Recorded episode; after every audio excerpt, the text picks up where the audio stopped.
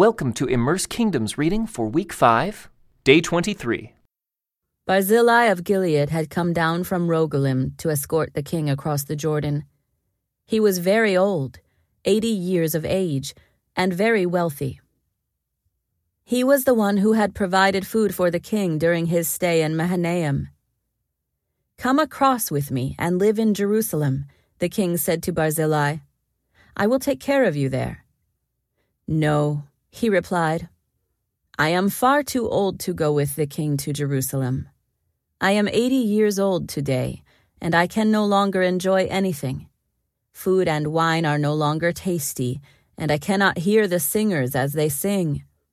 I would only be a burden to my lord the king. Just to go across the Jordan River with the king is all the honor I need. Then let me return again to die in my own town, where my father and mother are buried. But here is your servant, my son Kimham. Let him go with my lord the king and receive whatever you want to give him. Good, the king agreed. Kimham will go with me, and I will help him in any way you would like, and I will do for you anything you want. So all the people crossed the Jordan with the king. After David had blessed Barzillai and kissed him, Barzillai returned to his own home. The king then crossed over to Gilgal, taking Kimham with him. All the troops of Judah and half the troops of Israel escorted the king on his way. But all the men of Israel complained to the king, The men of Judah stole the king and didn't give us the honor of helping take you, your household, and all your men across the Jordan. The men of Judah replied, The king is one of our own kinsmen. Why should this make you angry? We haven't eaten any of the king's food or received any special favors. But there are ten tribes in Israel, the others replied, so we have ten times as much right to the king as you do. What right do you have to treat us with such contempt? Weren't we the first to speak of bringing him back to be our king again? The argument continued back and forth, and the men of Judah spoke even more harshly than the men of Israel. There happened to be a troublemaker there named Sheba, son of Bichri, a man from the tribe of Benjamin. Sheba blew a ram's horn and began to chant, Down with the dynasty of David. We have no interest in the son of Jesse. Come on, you men of Israel, back to your homes. So all the men of Israel deserted David and followed Sheba, son of Bichri. But the men of Judah stayed with their king and escorted him from the Jordan River to Jerusalem. When David came to his palace in Jerusalem, he took the ten concubines he had left to look after the palace and placed them in seclusion. Their needs were provided for, but he no longer slept with them. So each of them lived like a widow until she died. Then the king told Amasa, Mobilize the army of Judah within three days and report back at that time. So Amasa went out to notify Judah, but it took him longer than the time he had been given. Then David said to Abishai, Sheba, son of Bichri, is going to hurt us more than Absalom did.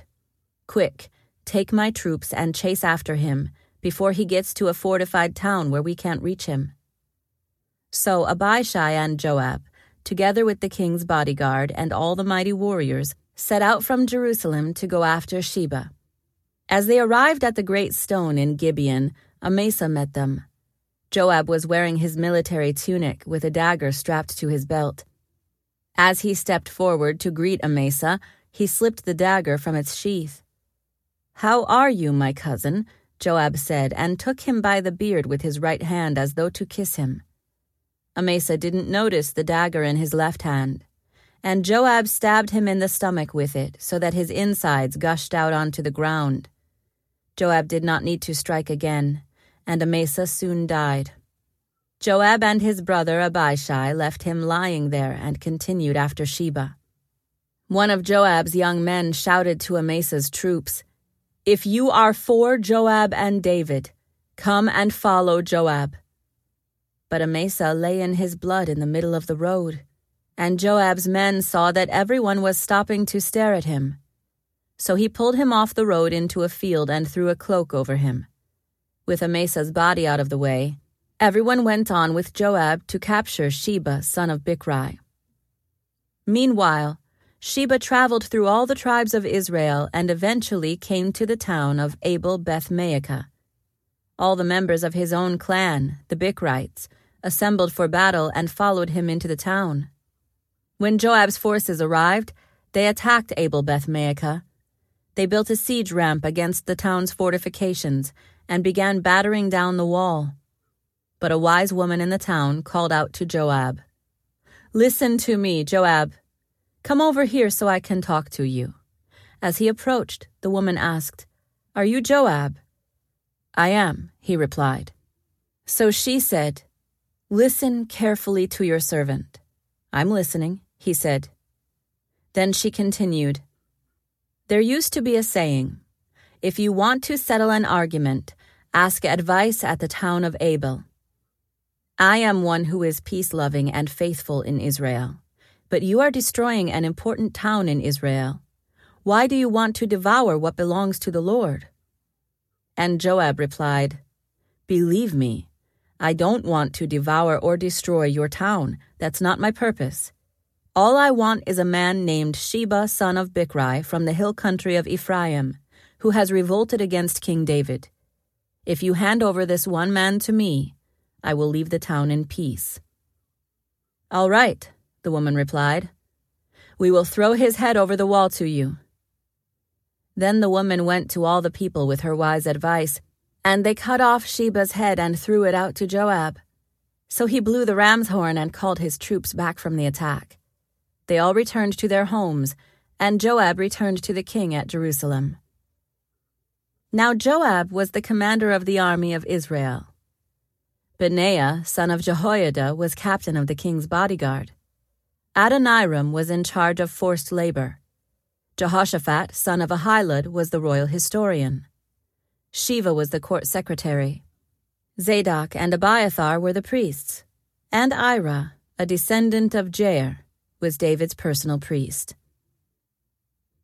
There was a famine during David's reign that lasted for three years, so David asked the Lord about it.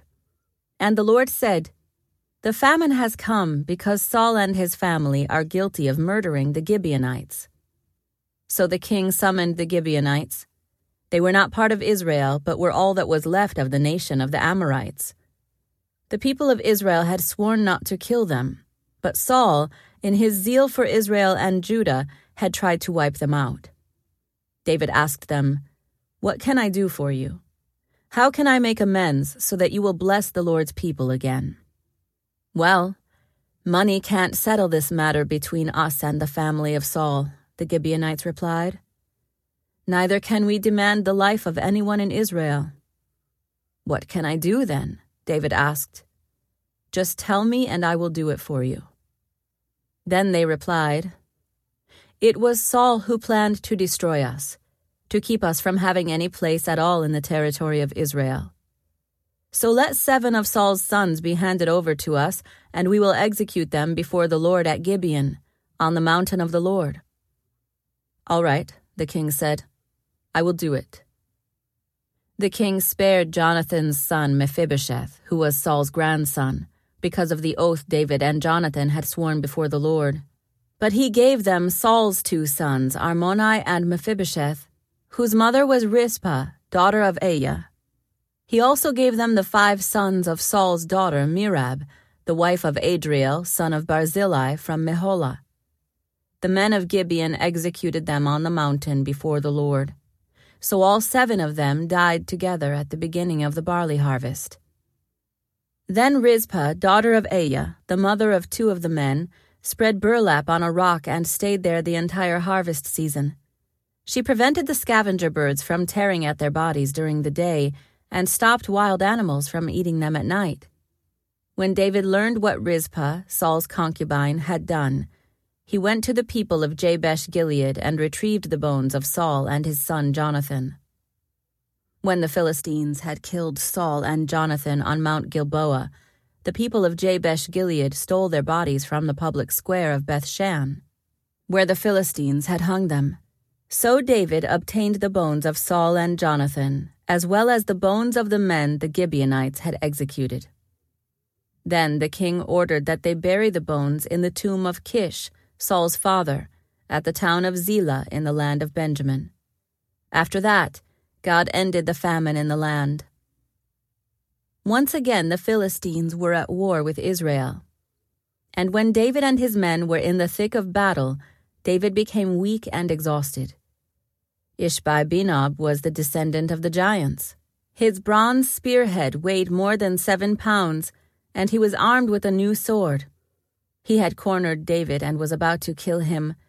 But Abishai, son of Zeruiah, came to David's rescue and killed the Philistine. Then David's men declared, You are not going out to battle with us again. Why risk snuffing out the light of Israel? After this, there was another battle against the Philistines at Gob. As they fought, Sibbecai from Husha killed Saph, another descendant of the giants. During another battle at Gob, Elhanan, son of Jair from Bethlehem, killed the brother of Goliath of Gath. The handle of his spear was as thick as a weaver's beam. In another battle with the Philistines at Gath, they encountered a huge man with six fingers on each hand and six toes on each foot, twenty four in all, who was also a descendant of the giants. But when he defied and taunted Israel, he was killed by Jonathan, the son of David's brother Shimeah. These four Philistines were descendants of the giants of Gath, but David and his warriors killed them. David sang this song to the Lord on the day the Lord rescued him from all his enemies and from Saul. He sang, The Lord is my rock, my fortress, and my Savior. My God is my rock, in whom I find protection. He is my shield, the power that saves me, and my place of safety. He is my refuge, my Savior, the one who saves me from violence. I called on the Lord, who is worthy of praise, and he saved me from my enemies. The waves of death overwhelmed me, floods of destruction swept over me. The grave wrapped its ropes around me, death laid a trap in my path. But in my distress I cried out to the Lord. Yes, I cried to my God for help. He heard me from his sanctuary. My cry reached his ears. Then the earth quaked and trembled. The foundations of the heavens shook. They quaked because of his anger. Smoke poured from his nostrils. Fierce flames leaped from his mouth. Glowing coals blazed forth from him. He opened the heavens and came down. Dark storm clouds were beneath his feet. Mounted on a mighty angelic being, he flew, soaring on the wings of the wind. He shrouded himself in darkness, veiling his approach with dense rain clouds. A great brightness shone around him, and burning coals blazed forth. The Lord thundered from heaven, the voice of the Most High resounded. He shot arrows and scattered his enemies. His lightning flashed, and they were confused. Then, at the command of the Lord, at the blast of his breath, the bottom of the sea could be seen, and the foundations of the earth were laid bare. He reached down from heaven and rescued me. He drew me out of deep waters. He rescued me from my powerful enemies, from those who hated me and were too strong for me. They attacked me at a moment when I was in distress, but the Lord supported me. He led me to a place of safety. He rescued me because he delights in me. The Lord rewarded me for doing right. He restored me because of my innocence. For I have kept the ways of the Lord. I have not turned from my God to follow evil. I have followed all his regulations. I have never abandoned his decrees. I am blameless before God. I have kept myself from sin. The Lord rewarded me for doing right. He has seen my innocence. To the faithful, you show yourself faithful.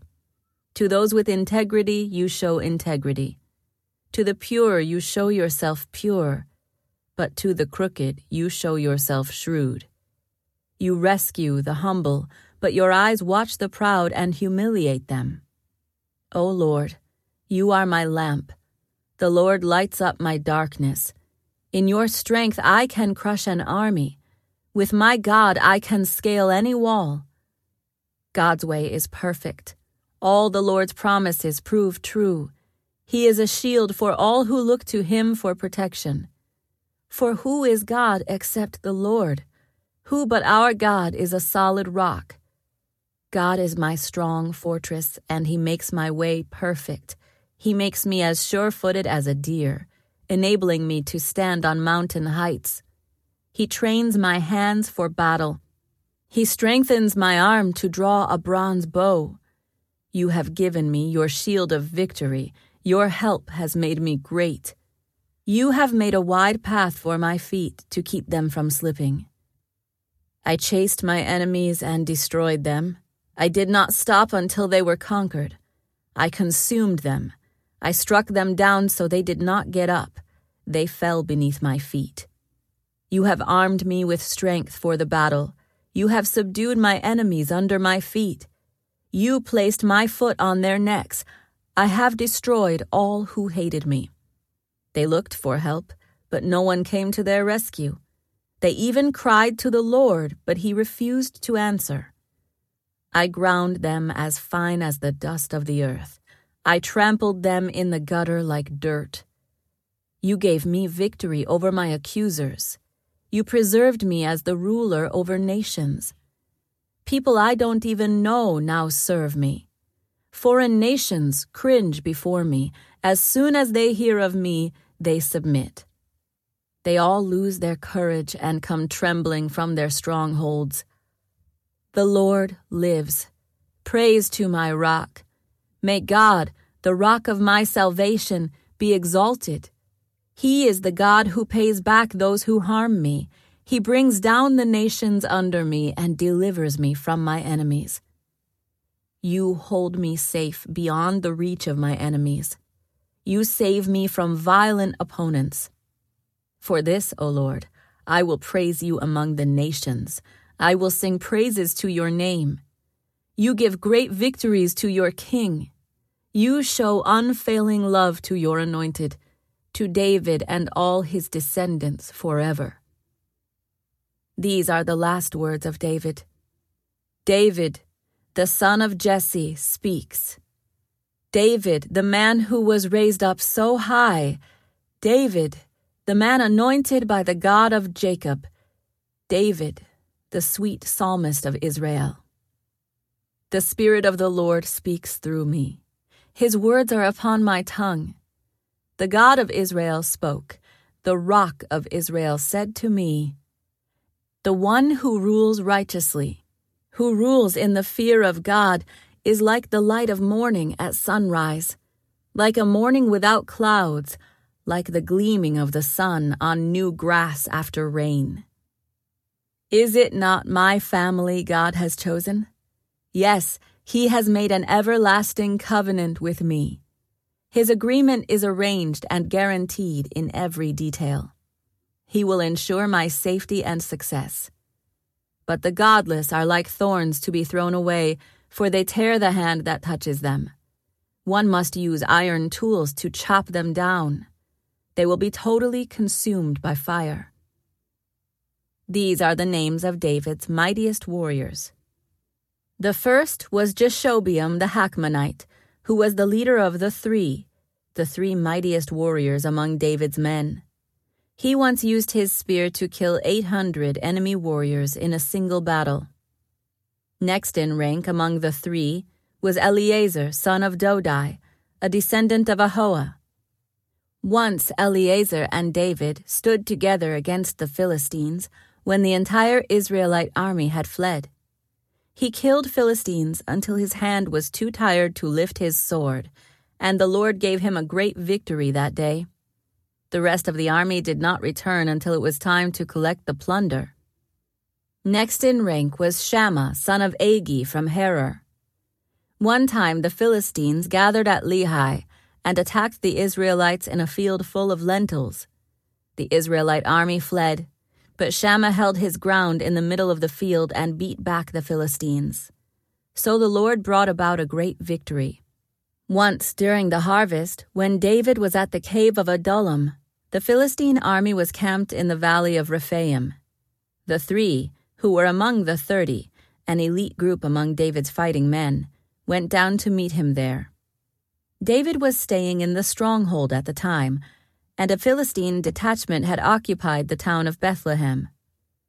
David remarked longingly to his men, Oh, how I would love some of that good water from the well by the gate in Bethlehem. So the three broke through the Philistine lines, drew some water from the well by the gate in Bethlehem, and brought it back to David. But he refused to drink it. Instead, he poured it out as an offering to the Lord. The Lord forbid that I should drink this, he exclaimed. This water is as precious as the blood of these men who risked their lives to bring it to me. So David did not drink it. These are examples of the exploits of the three. Abishai, son of Zeruiah, the brother of Joab, was the leader of the thirty. He once used his spear to kill 300 enemy warriors in a single battle. It was by such feats that he became as famous as the three. Abishai was the most famous of the thirty and was their commander, though he was not one of the three. There was also Benaiah, son of Jehoiada, a valiant warrior from Kabzeel. He did many heroic deeds, which included killing two champions of Moab. Another time, on a snowy day, he chased a lion down into a pit and killed it. Once, armed only with a club, he killed an imposing Egyptian warrior who was armed with a spear. Benaiah wrenched the spear from the Egyptian's hand and killed him with it. Deeds like these made Benaiah as famous as the three mightiest warriors. He was more honored than the other members of the thirty, though he was not one of the three and David made him captain of his bodyguard. Other members of the thirty included Asahel, Joab's brother, Elhanan, son of Dodo from Bethlehem, Shammah from Harod, Elika from Harod, Helez from Pelon, Ira, son of Ikesh, from Tekoa, Abiezer from Anathoth, Sibbecai from Husha, Zalmon from Ahoah, Maharai from Netophah, Heled son of Baanah from Netophah, Ithai son of Ribai from Gibeah in the land of Benjamin, Benaiah from Pirathon, Hurai from Nahali Gaash, Abi Albon from Arabah, Azmaveth from Bahurim, Eliahba from Shaalbon. The sons of Jashan, Jonathan son of Shagi from Harar, Ahiam son of Sharar from Harar, Eliphelet son of Ahazbi, from Maacah, Eliam son of Ahithophel from Gilo, Hezro from Carmel. Peorai from Arba, Igal son of Nathan from Zobah, Bani from Gad, Zelek from Ammon, Naharai from Beeroth, the armor bearer of Joab, son of Zeruiah, Ira from Jattir, Gareb from Jattir, Uriah the Hittite. There were thirty seven in all. Once again, the anger of the Lord burned against Israel, and he caused David to harm them by taking a census. Go and count the people of Israel and Judah, the Lord told him. So the king said to Joab and the commanders of the army, Take a census of all the tribes of Israel, from Dan in the north to Beersheba in the south, so I may know how many people there are. But Joab replied to the king, May the Lord your God let you live to see a hundred times as many people as there are now. But why, my lord the king, do you want to do this? But the king insisted that they take the census. So Joab and the commanders of the army went out to count the people of Israel. First they crossed the Jordan and camped at Aroer, south of the town in the valley, in the direction of Gad. Then they went on to Jazer, then to Gilead in the land of Tahtim Hodshi, and to Dan Jaan, and around to Sidon. Then they came to the fortress of Tyre, and all the towns of the Hivites and Canaanites. Finally, they went south to Judah as far as Beersheba. Having gone through the entire land for nine months and twenty days, they returned to Jerusalem. Joab reported the number of people to the king. There were 800,000 capable warriors in Israel who could handle a sword, and 500,000 in Judah. But after he had taken the census, David's conscience began to bother him. And he said to the Lord, I have sinned greatly by taking this census. Please forgive my guilt, Lord, for doing this foolish thing. The next morning, the word of the Lord came to the prophet Gad, who was David's seer. This was the message Go and say to David, This is what the Lord says I will give you three choices. Choose one of these punishments, and I will inflict it on you. So Gad came to David and asked him, Will you choose three years of famine throughout your land, three months of fleeing from your enemies, or three days of severe plague throughout your land? Think this over and decide what answer I should give the Lord who sent me. I'm in a desperate situation, David replied to Gad. But let us fall into the hands of the Lord, for his mercy is great. Do not let me fall into human hands. So the Lord sent a plague upon Israel that morning, and it lasted for three days. A total of 70,000 people died throughout the nation, from Dan in the north to Beersheba in the south. But as the angel was preparing to destroy Jerusalem, the Lord relented and said to the death angel, Stop, that is enough. At that moment, the angel of the Lord was by the threshing floor of Araunah the Jebusite. When David saw the angel, he said to the Lord, I am the one who has sinned and done wrong. But these people are as innocent as sheep. What have they done? Let your anger fall against me and my family. That day Gad came to David and said to him, Go up and build an altar to the Lord on the threshing floor of Araunah the Jebusite. So David went up to do what the Lord had commanded him. When Araunah saw the king and his men coming toward him, he came and bowed before the king with his face to the ground. Why have you come, my lord the king? Araunah asked. David replied, I have come to buy your threshing floor and to build an altar to the Lord there, so that he will stop the plague. Take it, my lord the king, and use it as you wish, Araunah said to David. Here are oxen for the burnt offering, and you can use the threshing boards and ox yokes for wood to build a fire on the altar. I will give it all to you, your majesty, and may the Lord your God accept your sacrifice. But the king replied to Araunah, No, I insist on buying it, for I will not present burnt offerings to the Lord my God that have cost me nothing. So David paid him fifty pieces of silver for the threshing floor and the oxen.